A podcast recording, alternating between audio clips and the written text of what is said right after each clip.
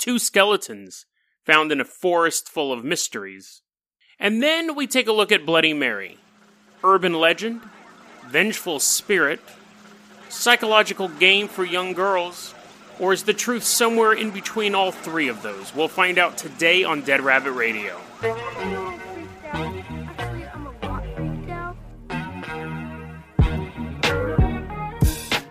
Everyone, welcome back to another episode of Dead Rabbit Radio. I'm your host, Jason Carpenter. I'm having a great day. I hope you're having a great day too. I'm still feeling really lazy. I woke up about, hey, let me check my clock. I woke up about five, six hours ago and have just kind of been putting around. Putting around. You know what I think it is too? I started playing this video game again. I really think, and I, I, can't speak for everyone's experiences with video games, but for me, video games seem to really sap my enthusiasm to do other things. It's like a flash game. It's this card game called Elements that I play on the internet. It's like a free browser based game, and it just like, whoa. I mean, I enjoy it, but I think it saps my energy, so I think I have to take a break from it for a while.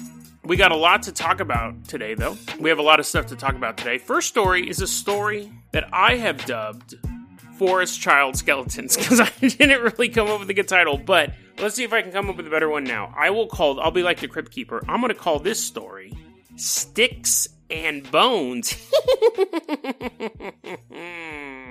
we're going to Vancouver, we're going to Canada. Specifically, we're going to a little forested area known as Stanley Park or as I like to call it. no, just joking. We're going to Stanley Park, Vancouver. The year is 1953, and there are two hikers moving. It's funny because hikers, I don't think I'd ever want to be like a professional hiker because they always stumble across bodies. Whenever you read these stories about bodies being found, it's like two hikers are in the wood. One hiker was in the wood.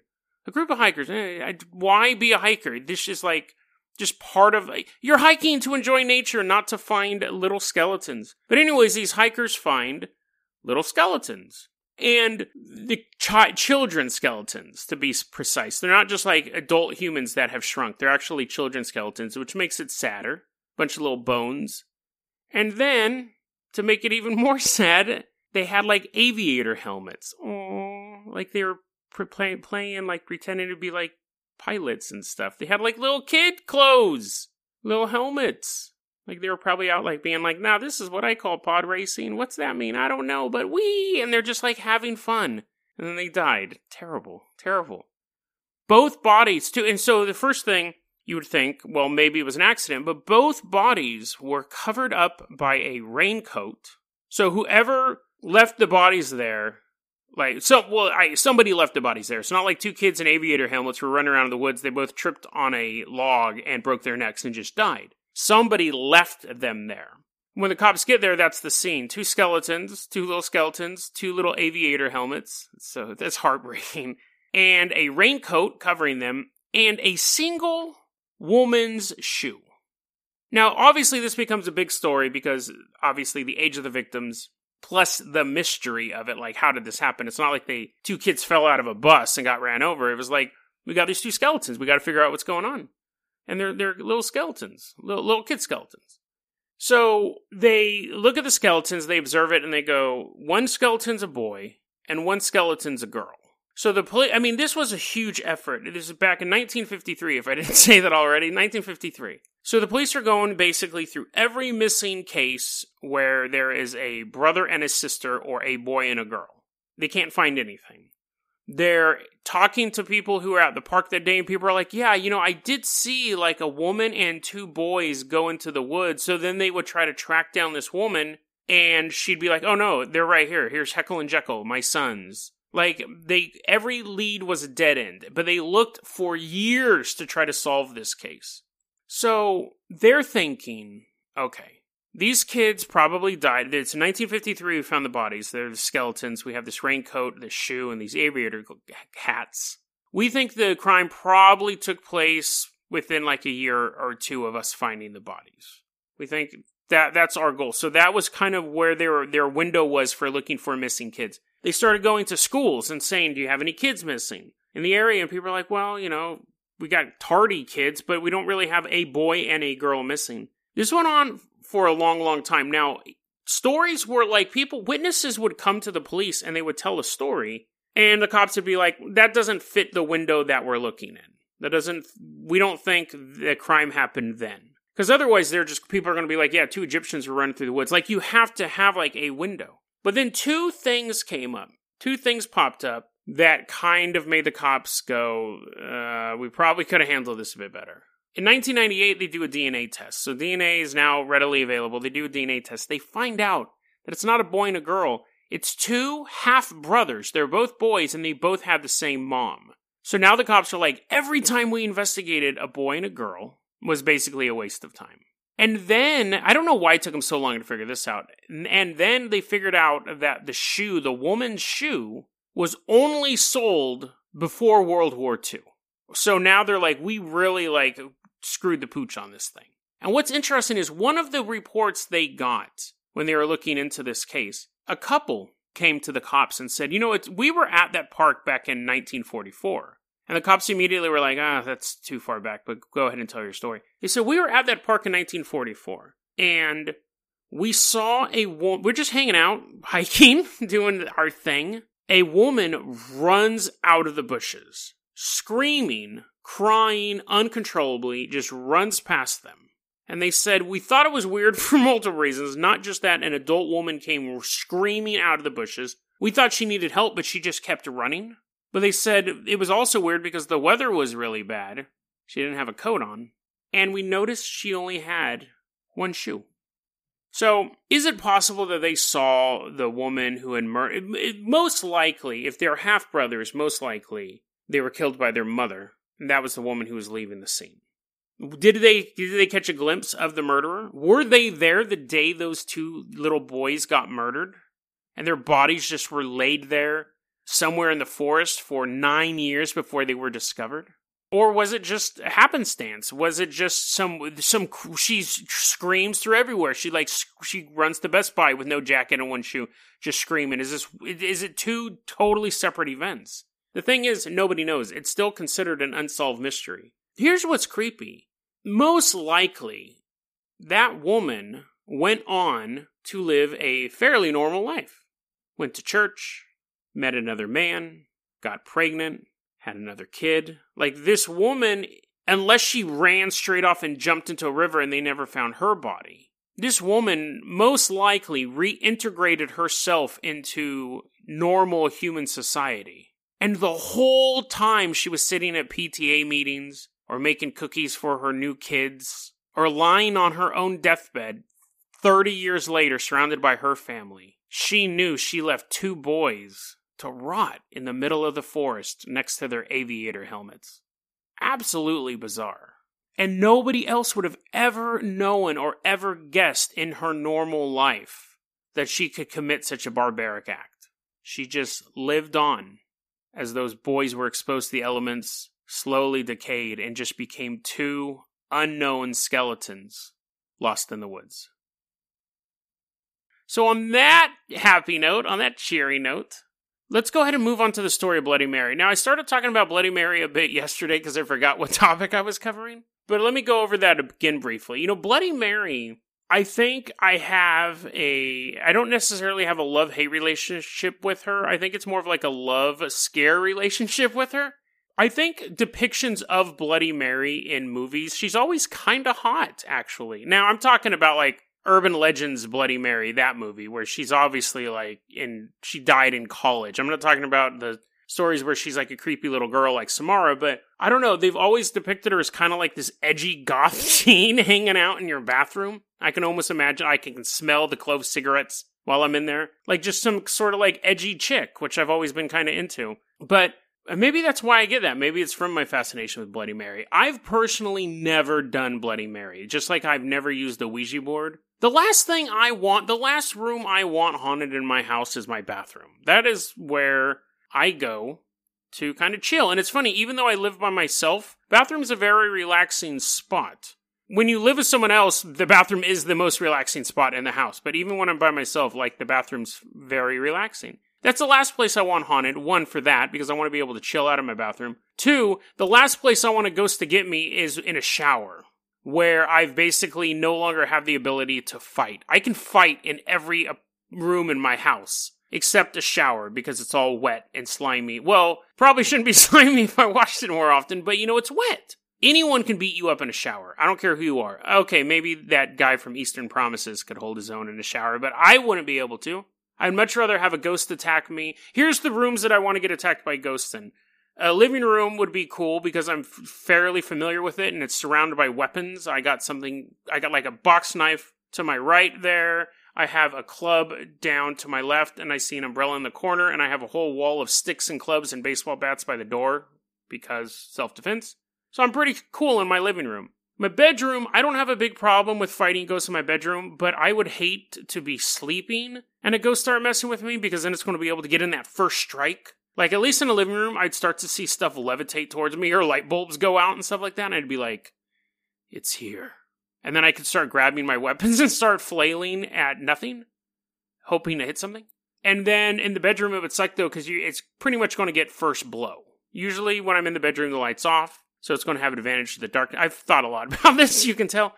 I wouldn't want to fight a ghost in my kitchen only because if a ghost can turn lights on and off and turn faucets on and off, it would make sense that it would be able to turn the stove on and off. So it could just turn the stove on when I'm not looking when I'm washing my dishes. And then it just punched me once and I fall on the grill and I'm like, ah, ah. I mean, again, like, a ghost could push me over in my living room and I'm pretty good. Maybe it could levitate like a knife to come after me, but I think I'd be pretty pretty well able to like block a knife.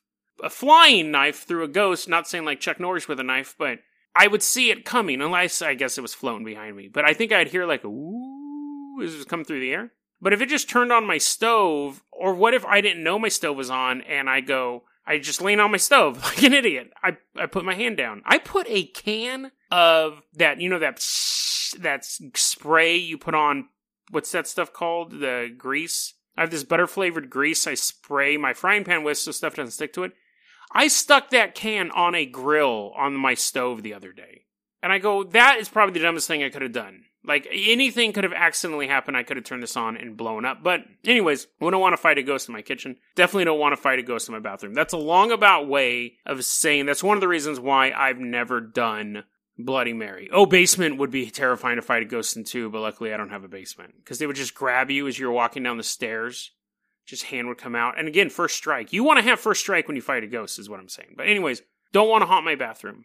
The story of Bloody Mary, it's funny because nobody knows where this legend comes from. It kind of just popped up in the consciousness of America, and it's fairly worldwide at this point. But the farthest they can really trace it back is the 1950s. Now, before that, there was a. They think that it was related to an old parlor game, which is a way that a young woman could tell who she was going to get married to, or if she's going to get married at all. This was an old game. This is hilarious. This is an old game from the early 1900s. So it it would make sense that if it started off in say 1910, by 1950s it evolved to Bloody Mary. The 1900s, they would tell a young girl, "Hey, you want to know who you want to marry?" And they're like, "Oh yes, I do, I do, I do." Okay, so you have to walk up a flight of stairs backwards. Okay, that's doable in the dark holding a candle and a mirror. I, I think the end result of the game is it's Darwinian. That any girl who's dumb enough to do this game doesn't pass on her genes to other people because walking up the stairs backwards in the dark is hard enough. Carrying open flame, not a good idea while you're doing it. But they say if you walk backwards up a staircase holding a candle in the dark and look in the mirror, you'll see one of two things either a man will appear behind you and you'll be like, oh, my true love. Oh, my heart's aflutter. Or you see a skull behind you, and that means you will die before you find your husband. And then I'm assuming shortly after that, you just fall down the stairs and catch on fire. So that was an old game that was played. Mirrors have had a long history of being used in fortune telling. There's been superstitions with mirrors. Obviously, break a mirror, seven years bad luck. But supposed to cover up mirrors in the presence of dead people so their souls don't get trapped in the mirror, things like that. But from that old superstition about walking backwards upstairs, we don't really see any evolution of it, even if it's even connected. What we see is the story of Bloody Mary popping up in the 1950s. For those of you who are unfamiliar with it, for those of you who are four years old and never heard the story of Bloody Mary, tons of origins, but these are pretty much the basics. You go into a darkened bathroom have a candle or not. But the candle helps with the actual illusion. We'll talk about the science in a second. But, anyways, if you go into a dark bathroom with the light off and you say, before I say this, I hope you're not listening to this podcast in your bathroom with the light off.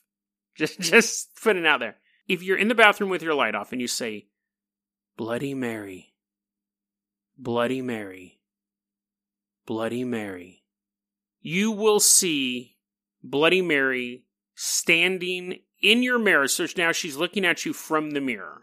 Now, there are a lot of variables. That's kind of the basic overview. There is is a lot of variables. Sometimes you say it three times.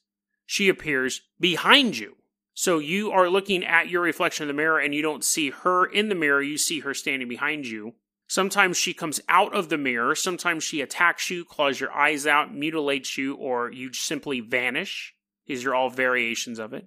Sometimes she possesses you.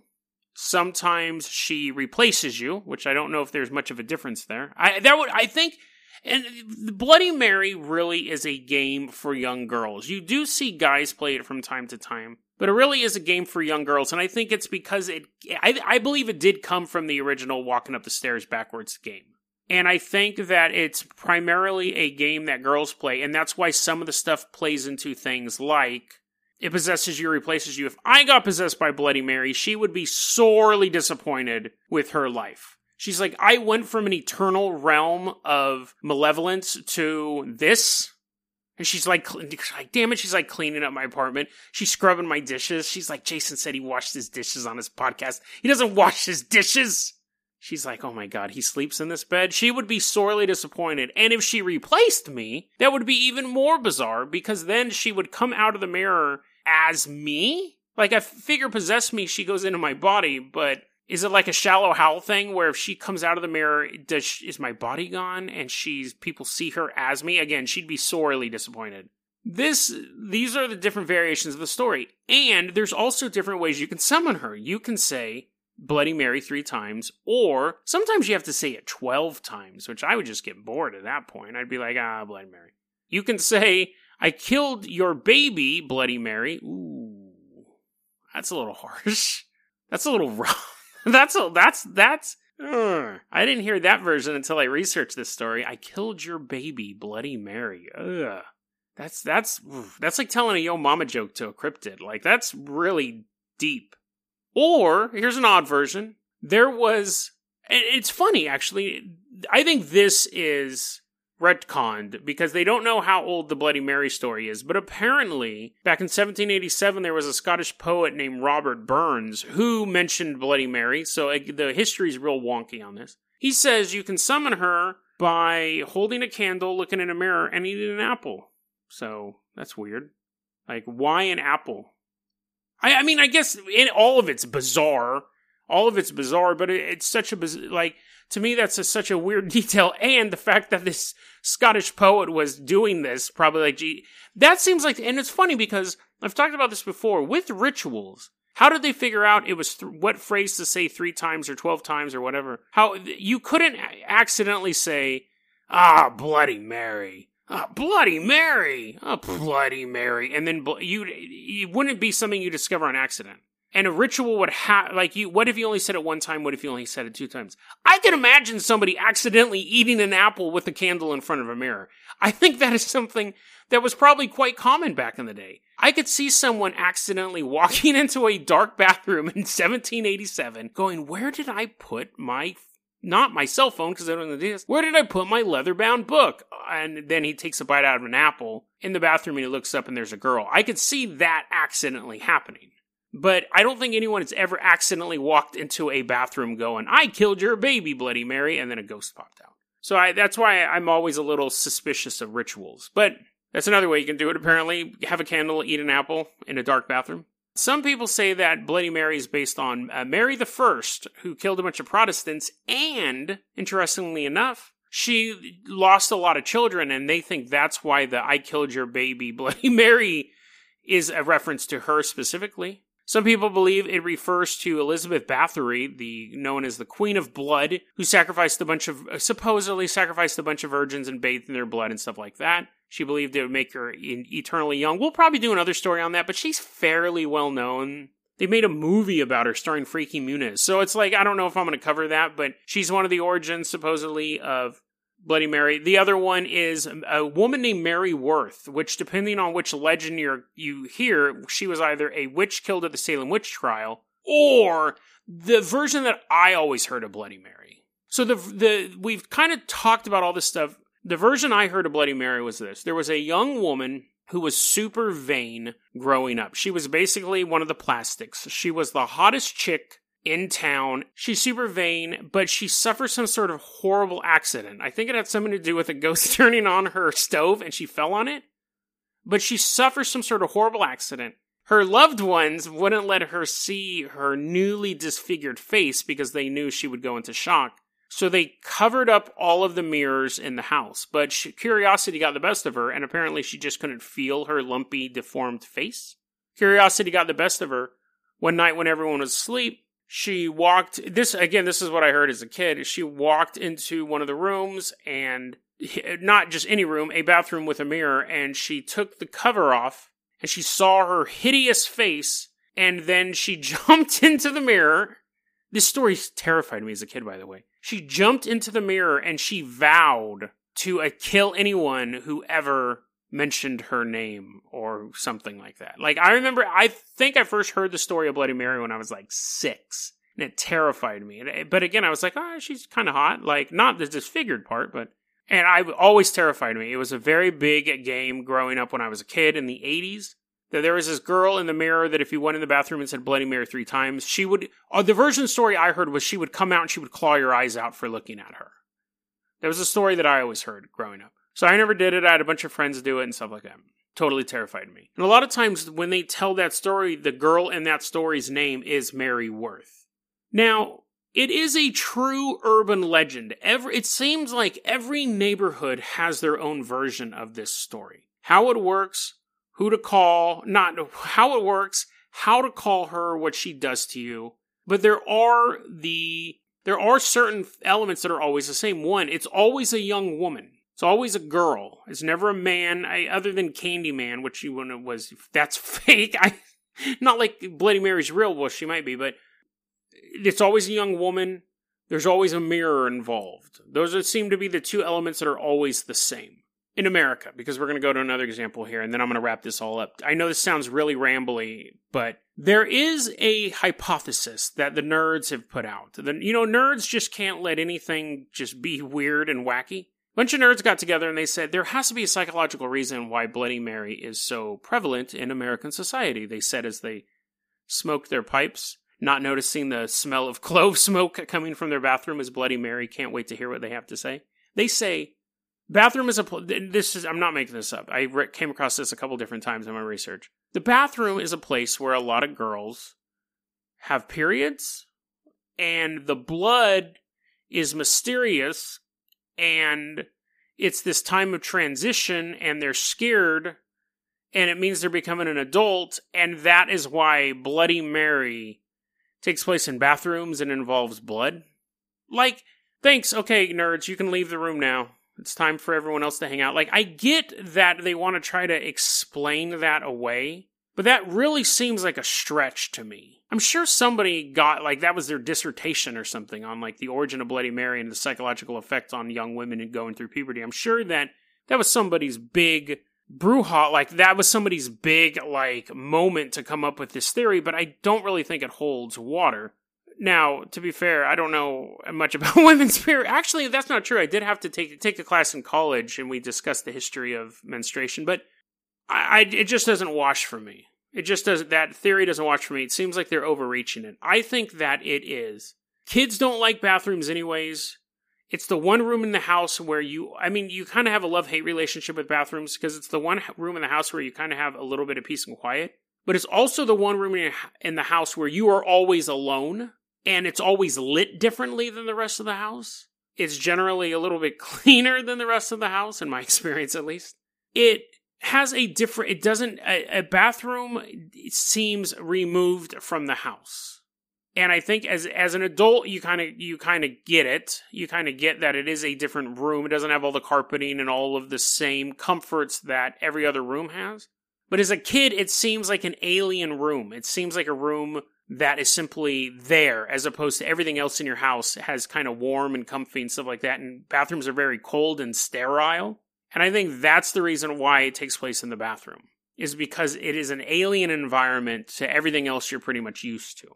It's also really hard to keep warm in there. Like there's just a lot of factors that make bathrooms kind of creepy but the, the lighting is always really stark too. There's usually one light you shut it off you're in pitch black. When you're in other rooms you can shut a light off there's light coming from the hallway and things like that. So, this is the question, really. Oh, and let me tell this real quick here. I do want to say this here real quick, and then I'll wrap it up because the episode's running a little bit long. But the story of Bloody Mary, as far as I know, is mostly based in the United States. However, other countries have their own versions of it. And the one I found that was really fascinating was they have one in Japan. Now, of course, Japan has to be weirder than everybody. Japan has Hanako san or Toire no Hanako san which means Hanako of the toilet. The last place you want to be trapped as a ghost is in a bathroom. I covered a couple episodes back, there was the ghost of a little boy trapped in a women's Burger King bathroom. I've actually discovered many more ghosts trapped in bathrooms. We'll be covering those later. But not only is this ghost trapped in the bathroom, her name, like we have Bloody Mary, they have Hanako of the toilet. It's in your name. That's gross. Anyways, briefly, she was either killed in a World War II air raid, tragic, or just murdered. Just murdered by a psychopath. I mean, that's equally tragic, but it doesn't have that historical importance. If you go onto the, if you go into a school or a office building or something like that, you go to the third floor and then go to the third stall in a girl's bathroom. You knock three times and say, they'll say, Are you Hanako san? And then you hear a voice go, I'm here. And then you open the door and there's a little girl in a red dress. Or, see, even they have variations in their legend, which I always think is interesting. And it's really based on which province, which area of Japan you're hearing the story from. Either you open the door, there's a little girl in a red dress sitting on a toilet, which would be terrifying. Or, so that happens, or a bloody handprint will appear on the door. I that I would much prefer that versus a girl, a little ghost girl sitting on a toilet. Or a white hand will reach out from underneath the stall and grab you. Ugh. That's creepy. Or you open the door and there's a three headed lizard that eats you. Out of those, I would much prefer uh, anything but the white hand. That to me seems the white hand and the little girl sitting there seem the creepiest. The three headed lizard ate me. At least I'd be like, this is a death that maybe only eight other people on the planet will have. I am honored to be your food. Like I could, I would be fine with that versus the other two horrifying images. But here's here's here's why you stuck around with me so long ranting about urban legend. Is Bloody Mary real? I think she can be in the sense, and we've talked about things like hypersigils before, where belief can create reality. We've talked about tulpas recently. I am a long time ago. I made a reference to something called a Igor or an ergor, where it's a thought form that is created by mass consciousness. I honestly believe that so many people believe in Bloody Mary that she can be real that if she wasn't if if there wasn't a vengeful spirit living in a bathroom mirror before 1950 there most likely is one now bloody mary is the queen of ghosts bloody mary is the first ghost story most people hear and they fear her all their life and then maybe they played the game when they were kids and they heard something after they did the ritual. They heard a knock or something fell over or they saw some distortion in the mirror. Which actually, if you stare at a mirror long enough, and this is the science part, real science, if you stare at a mirror long enough, you your brain will start to try to make patterns and detect movement where there is none. You will see your own face start to sh- uh, shapeshift. Your eyes will get big. Your mouth will move. You'll look monstrous. That is a at least science says that is a visual trick that is easily replicated, either in no light or very, very low light. If you stare at something long enough, you will start to see it move and distend and things like that. And they say it's very easy, it's totally easy to explain, you can replicate it. Bloody Mary or not, look at your reflection in dark room, you will see your face start to move. It's a known principle. It's basically the equivalent of seeing uh, shapes in clouds or actually maybe you're probably seeing a ghost but you know the the point is uh, my point is this is that you're an adult, you believed it when you were a kid, and maybe you tried it, maybe you didn't. Maybe you heard kids who tried it, and yeah, and then I saw Bloody Mary standing behind me and I ran out of the bathroom, and that fear sits on you, and you go, I'm never going to do it. Maybe you did it, and you saw something behind you. You had a bit of that trick of the light, and you ran out of the room crying. Or maybe you didn't, and you didn't see anything. And you think, it doesn't exist. She's not real. But you continue to, no matter what, as a child, you continue to hear stories of Bloody Mary throughout your childhood. And then you end up having kids. And one day your kids are talking about Bloody Mary. Like, no, I don't want to do that. And you're like, what are you talking about? And they're like, Bloody, my big brother trying to, he's trying to make me do Bloody Mary, but I don't want to do Bloody Mary. And you're trying to like get this fight resolved between your two idiot children who are trying to force each other into a dark bathroom and you're mad because this is a stupid argument, but in the back of your head, you remember that fear. And it lives and it lives on. And it is something that is so universal that you can say, if you tell somebody, if you mention Bloody Mary to some people and they may go, yeah, the cocktail, but in the back of their mind, they have that vision of that young girl standing in that mirror. I don't care. I, I, it's one of those things that is completely universal. And I think there is so much focus and so much belief, and more importantly, so much fear in this entity. It exists. And if it doesn't, in the sense of quote unquote Bloody Mary, Mary Worth, disfigured face, or whatever legend you have, any demon or ghost worth its salt, they hate salt, but any demon or ghost worth its not salt alternative would assume that form because they know how much people fear it. If she didn't exist before the 1950s, if she didn't exist, if the story's not true, and it's probably not, it probably started off as an urban legend. But now, today, she is, or something else is, ready for you to say those words or to eat that apple in a dark bathroom. And if you don't believe me, try it yourself tonight. DeadRabbitRadio at gmail.com is going to be your email address. You can also hit us up at facebook.com slash deadrabbitradio. Twitter is at Jason O'Carpenter. Dead Rabbit Radio is the daily paranormal conspiracy and true crime podcast. You don't have to listen to it every day, but I'm glad you listened to it today. Have a great one, guys.